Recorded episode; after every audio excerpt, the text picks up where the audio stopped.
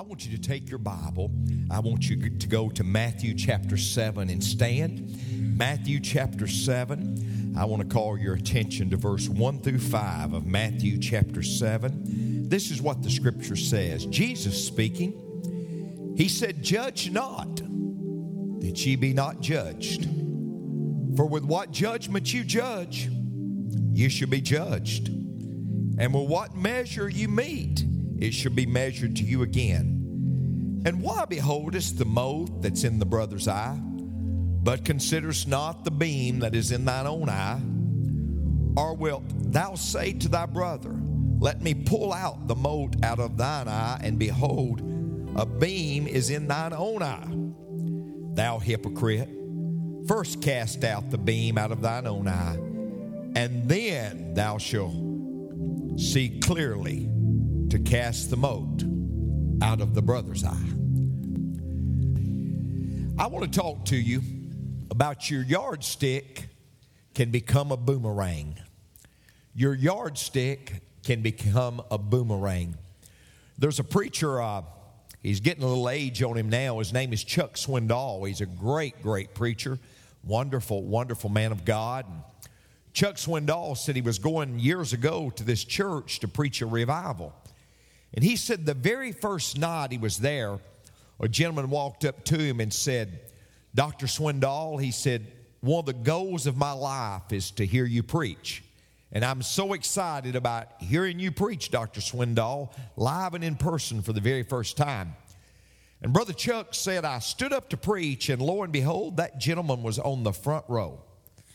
But he said, I got into the message just a few minutes into the message, and he said, I looked and that guy had fallen asleep. Now I can relate, amen. I can relate. I remember preaching one time and a guy fell asleep. And I said to my deacon who was sitting beside him, I said, Wake him up. He said, No. And I said to the deacon, Wake him up. He said, No. I said, Wake the guy up. Why won't you wake him up? He said, Because I didn't put him to sleep. Amen. But anyway, Chuck Swindoll said, I looked and the guy had fallen asleep. And he said, the next night I get up to preach, and he said, This guy who is so excited about me preaching, he's fallen asleep again. And he said, the third night, the same thing. And I said to myself, What a hypocrite. What a phony. What a fake. Come up to you. But he said, After the third night, a lady walked up to me. And the lady said, Brother Swindoll, I want to apologize for my husband. He said, Who's your husband? She said, He's the gentleman on the front row that is falling asleep every night. She said, Dr. Swindoll, he's got terminal cancer. He's dying of cancer. And he's taking powerful medication. And the medication makes him so sleepy. But he said, Dr. Swindoll, before he died, he wanted to hear you preach live and in person. So he's really sacrificed to come and hear you preach. And Dr. Swindoll said, I said, God, forgive me. God, forgive me for judging. You know, folks, there's a lot of things that are unclear, but the Bible is pretty clear when it says to every one of us, judge not. Now, folks, if you can't agree with me thus far, you're not going to agree much of this message.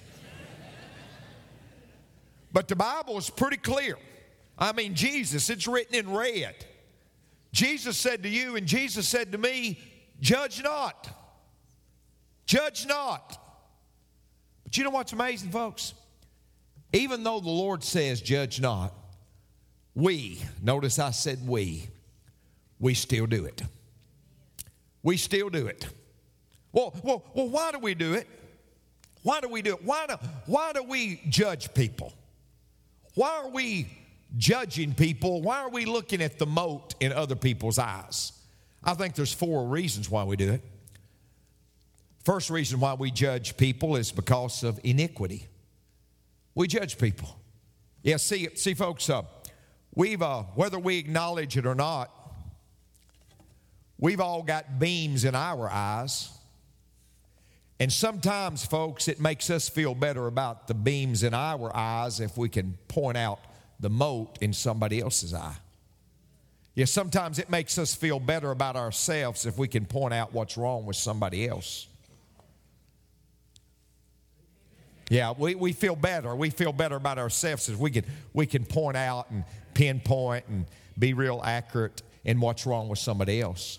So we, it, it, it, it's because of iniquity, but I, I think there's a second reason why we do it. It's because of insecurity. Insecurity. See, we, we many times are insecure. And because of our insecurities, it's easy to point out what's wrong with somebody else. But the reality is, it's an insecurity in our lives. And because of the insecurity in our lives, we're always looking at what's wrong with somebody else. We're always making, oh, don't get quiet when I'm preaching good.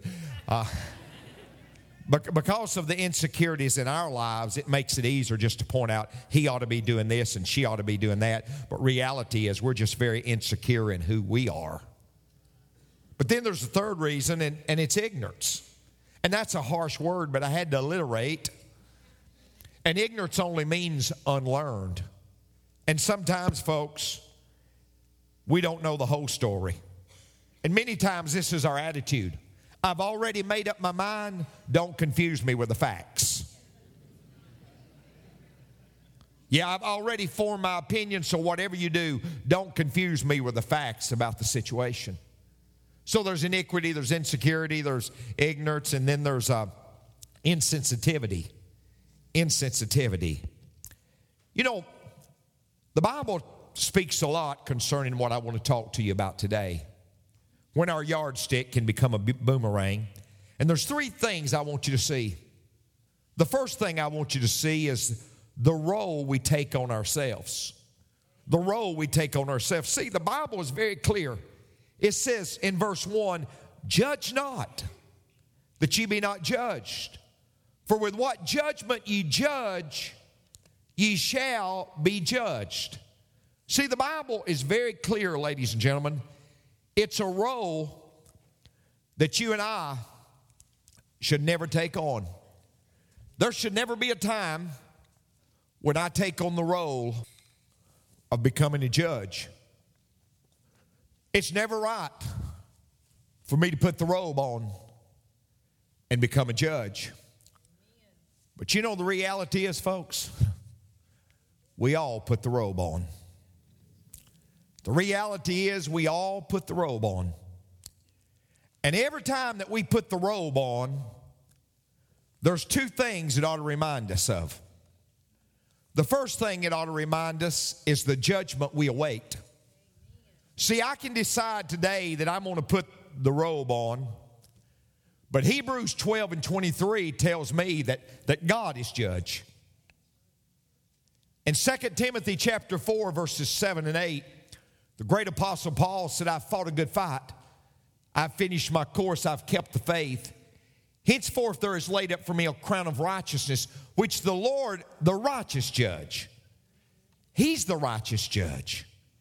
And then Romans 2 and 16 says this In the day when God shall judge the secrets of men by Jesus Christ, according to my gospel See, I can put the robe on, folks. What it ought to remind me of is the fact that there's a judgment that's awaiting me. There's a judgment that's awaiting me. Daniel Webster was probably one of the most brilliant men ever to live. And they asked Daniel Webster, What's the greatest thought ever hit, to hit your mind? And Daniel Webster said, The greatest thought ever to cross my mind is my personal accountability to God. See, folks, not only the judgment we await, but the judgment we assume. Now, here's what's interesting. If you look at verse 1 and 2, God said, Benny, Tommy, Sally, Bob, judge not. Don't put the robe on. But because you've decided to put the robe on, this is what God said I'm going to judge you for judging. I'm going to judge you simply because you decided to be a judge. See, it's a role, ladies and gentlemen, that we take on that was never meant for us to take on this role. It's the role we take on ourselves, but there's a second thing I want you to see the review we take of ourselves. If you look at verse 3, it's so interesting. It says, And why beholdest the mote that is in thy brother's eye, but considers not the beam?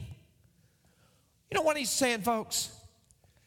He's saying, You're so consumed with somebody else.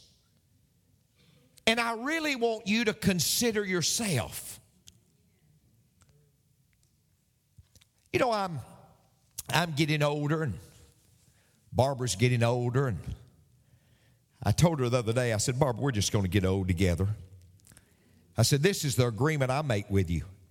As we get old, if you'll remember where we're going, I'll remember who we are.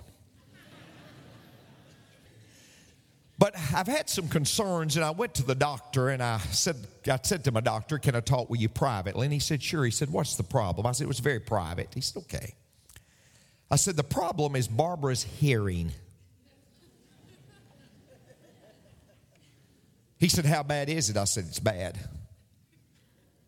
He said, Well, I need to know how bad it is. He, uh, he, I said, Well, how can I determine? I'm not a, I'm not a PhD. I'm a, I'm a practitioner of the Word of God. I said, Well, how, how can I determine? He said, Well, get at a distance from Barbara and ask her a question.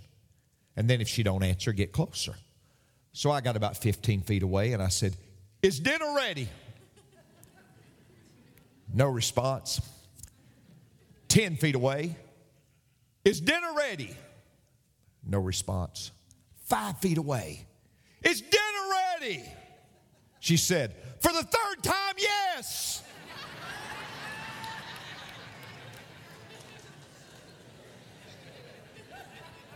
See, see, see, folks, look. I see the failures we criticize in others. When I look at verse 3, this is what it says. It says, And why beholdest?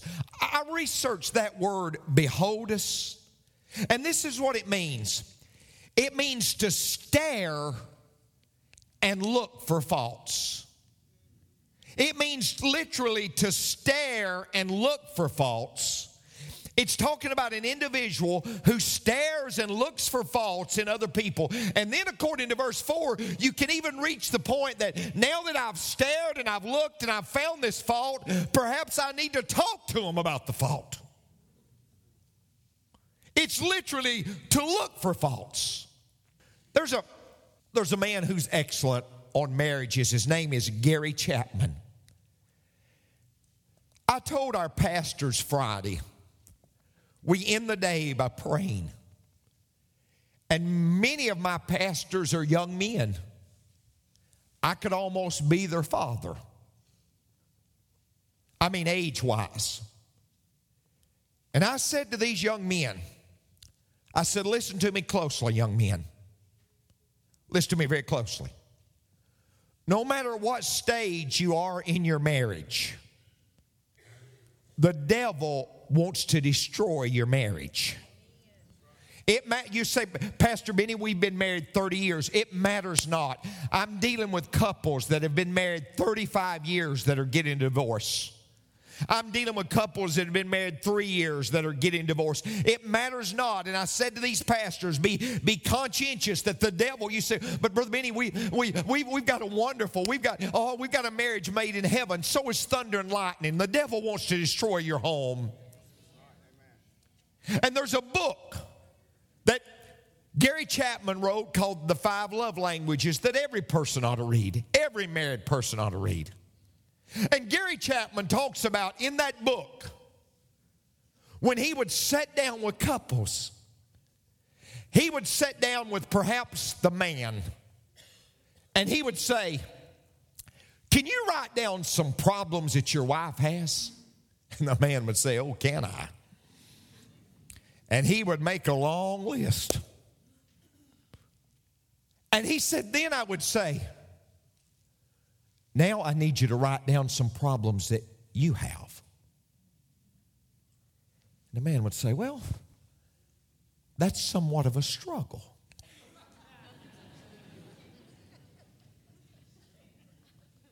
now, wait. And Dr. Chapman said, I would say, Do you really think, whatever the case, do you really think your mate has all these problems and issues and you don't have any? Or one or two at the most? Do you really think that's reality? And Dr. Chapman said he would then challenge the person to get alone with God and ask God, God, show me my faults. Get alone with God.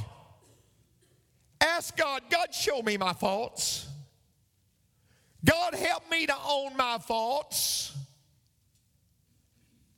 And God, help me to work a process to overcome my faults. Now, David Jeremiah, who's a far better preacher than I am, said that if an individual would focus on their faults and not focus on their mate's faults, would focus on their faults and getting everything right with themselves, 80% of the time, the marriage would work out. The failures we criticize in others, but the failures we consider in ourselves. Look what verse 4 says.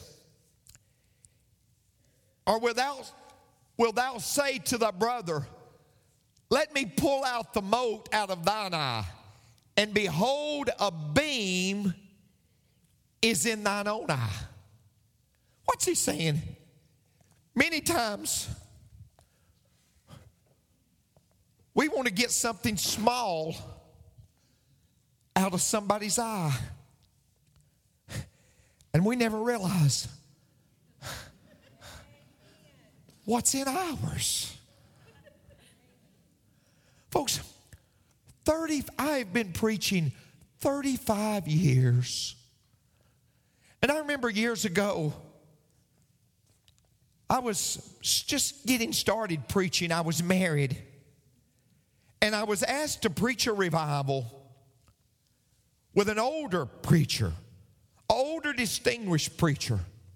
And I said to Barbara, Barbara, I want to go to his home and I want to be subservient to him. He's a lot better preacher than I am, he's more mature.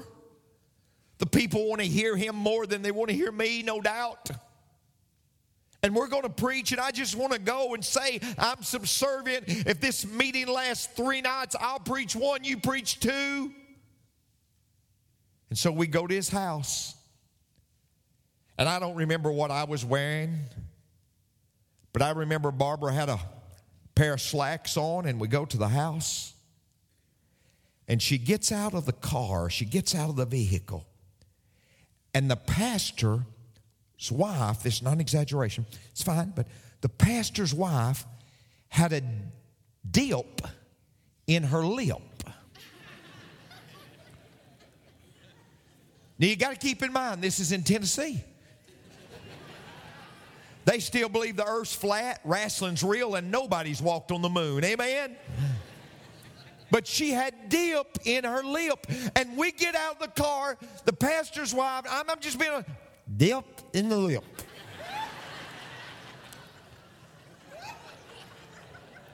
and Barbara gets out, and God bear me record. The pastor's wife says to Barbara, Baba, Baba, you're gonna go to hell for wearing them pants.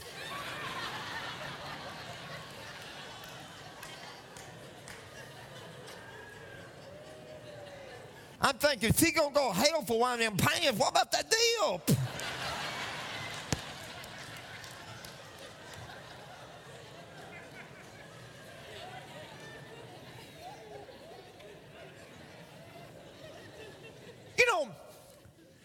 Jakes. I wish I could preach like T.D. Jakes. Get real, there's no white man can preach like T.D. Jakes.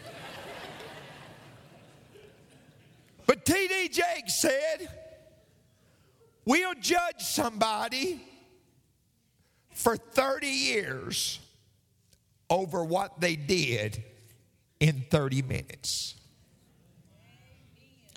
We'll judge somebody for 30 years over what they did in 30 minutes. Let me tell you, one of the deepest people theologically, folks, this is not an exaggeration. One of the deepest people theologically that I've ever met. I, have spent hours studying the deep things of God with this man. And when I give you his name, it's going to shock you. His name's Mark Lowry. The whole comedian deal, it's just that, it's an act. He's one of the most brilliant men I've ever met studying theology, deep in his Bible. And Mark Lowry made this statement. He said, What about I hate my sin and you hate your sin and we love one another?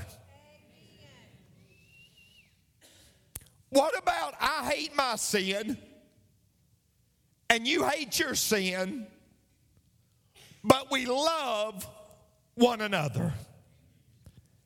Now, let me give you the last point. That's the requirement we must take for ourselves. What, what first? What first must be done? Well, look what verse 5 says. It says, Thou hypocrite, first cast the beam out of thine own eye.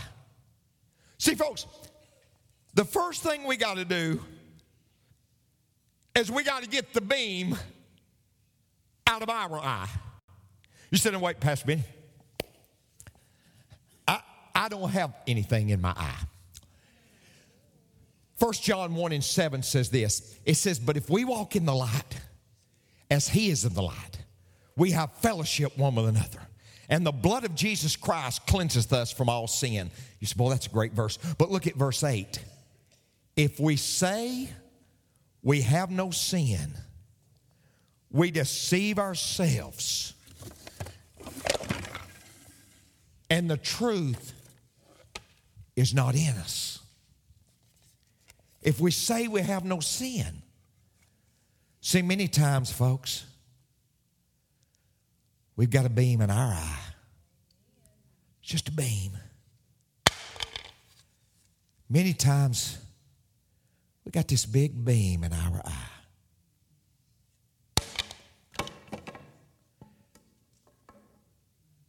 Many times it's something that we're not doing, but it's still a beam. Got this beam. Got this beam in our eye. We're worried about that mote in brother so and so's eye. Got that beam. Got that beam. Just got that beam in our eye.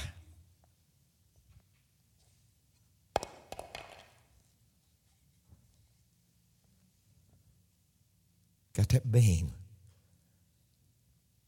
Felt led to kind of point that one in that direction. I don't know why.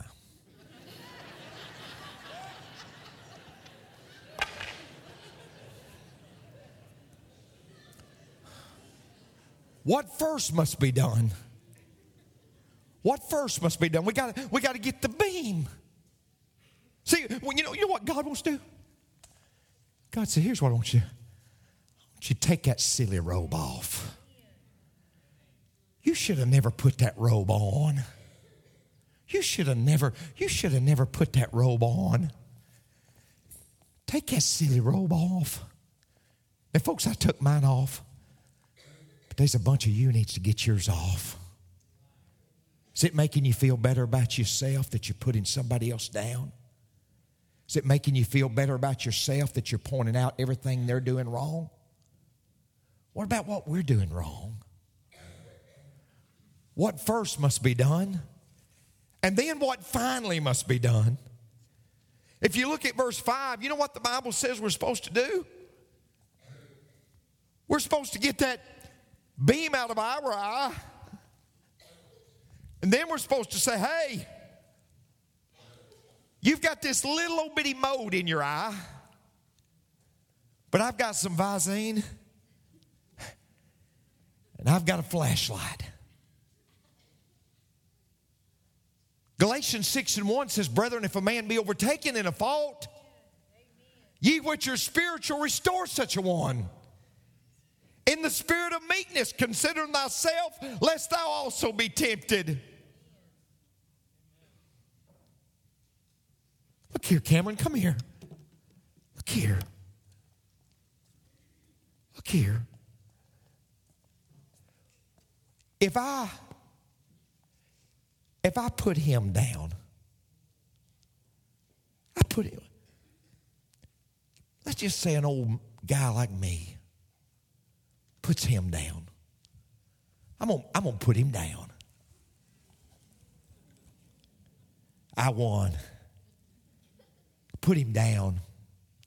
But always remember this when you put somebody else down, I went down too. No, no, you don't rise up when you put other people down. But look here. When I lift Ocambo up, I rose up too.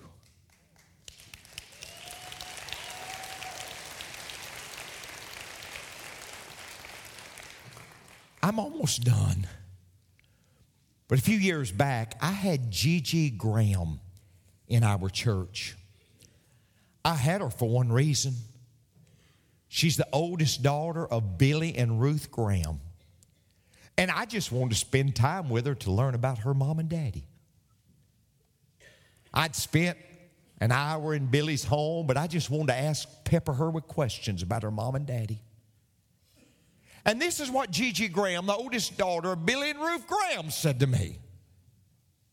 She said, Pastor Benny, there was nothing that has not happened to our family. She said, No family has committed any sin that our family hadn't committed that sin. She said, Every sin, Pastor Benny, that you can think of, the lowest of the low, the gutter of the gutter, the Graham family has committed. I said, Well, tell me about your mom and dad. She said, through my divorces, through everything. She said, Mom and Daddy just loved us. They just loved us through it all. She said, one year, my son had got far away from God, doing a lot of things that he shouldn't have been doing. And Thanksgiving came.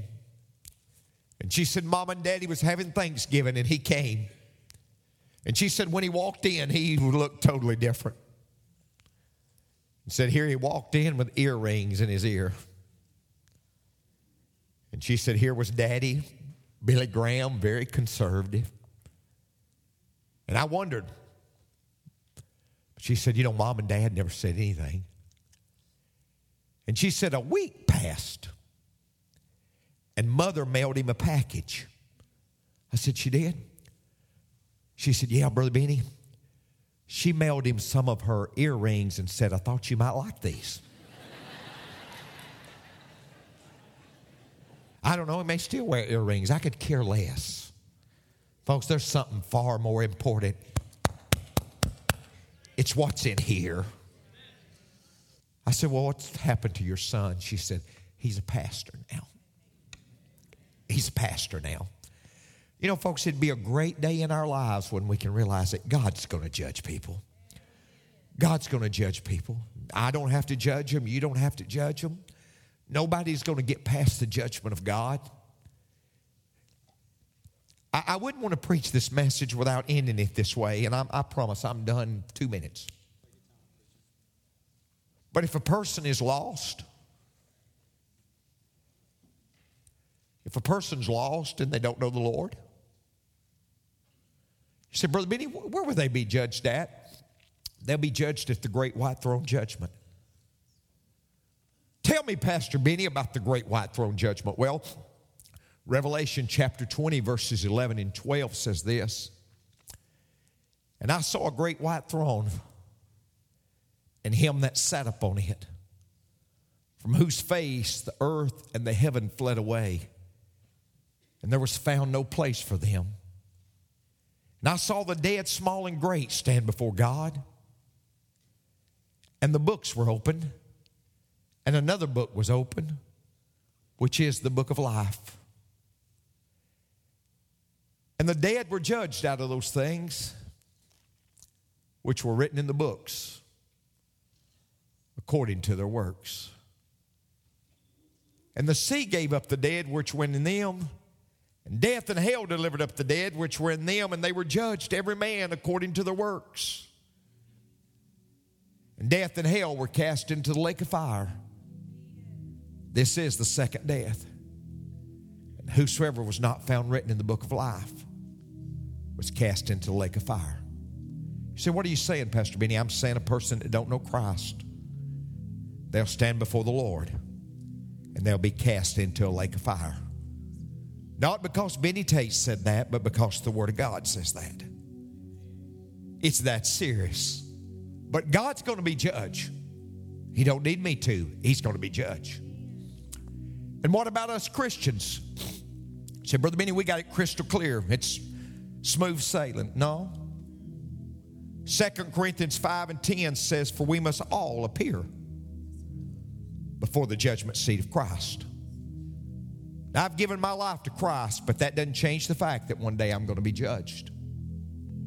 I'm going to give an account for what I've done and what I've not done. All I'm saying to you, ladies and gentlemen, your yardstick that we're measuring everybody with, that can become a boomerang. And what I'd say to us, if there's anybody here other than us, would you raise your hand? It's just us. And since it's just us, why don't I just concentrate on me?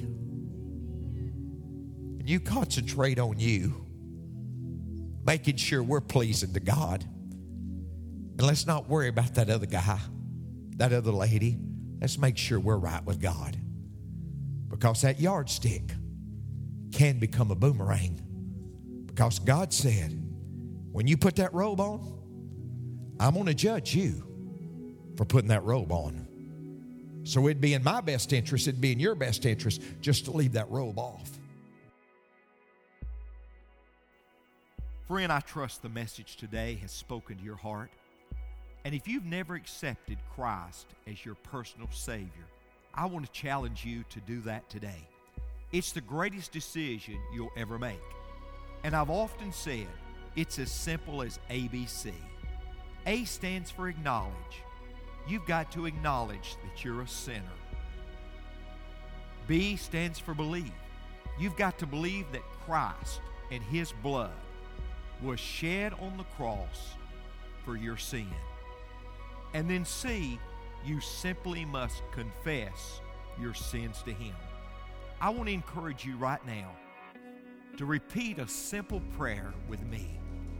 I'll pray the prayer, you repeat it with me if you'd like to accept Christ as your personal Savior. Lord Jesus, I'm a sinner. But God, I'm sorry for my sin. I'm so sorry I want to change.